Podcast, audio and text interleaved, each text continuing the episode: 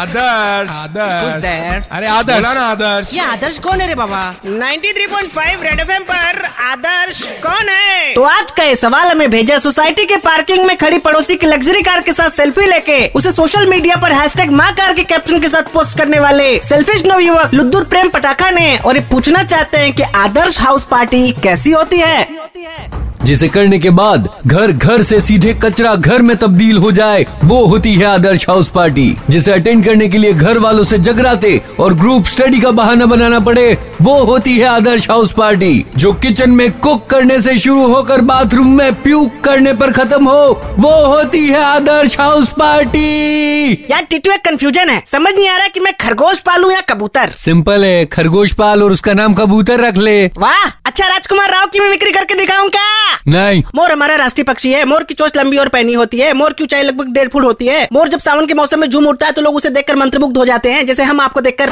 मारा क्यों मैं क्रोध मुग्ध हो गया था तेरी आवाज सुन के भाग 93.5 रेड एफएम पर आदर्श कौन है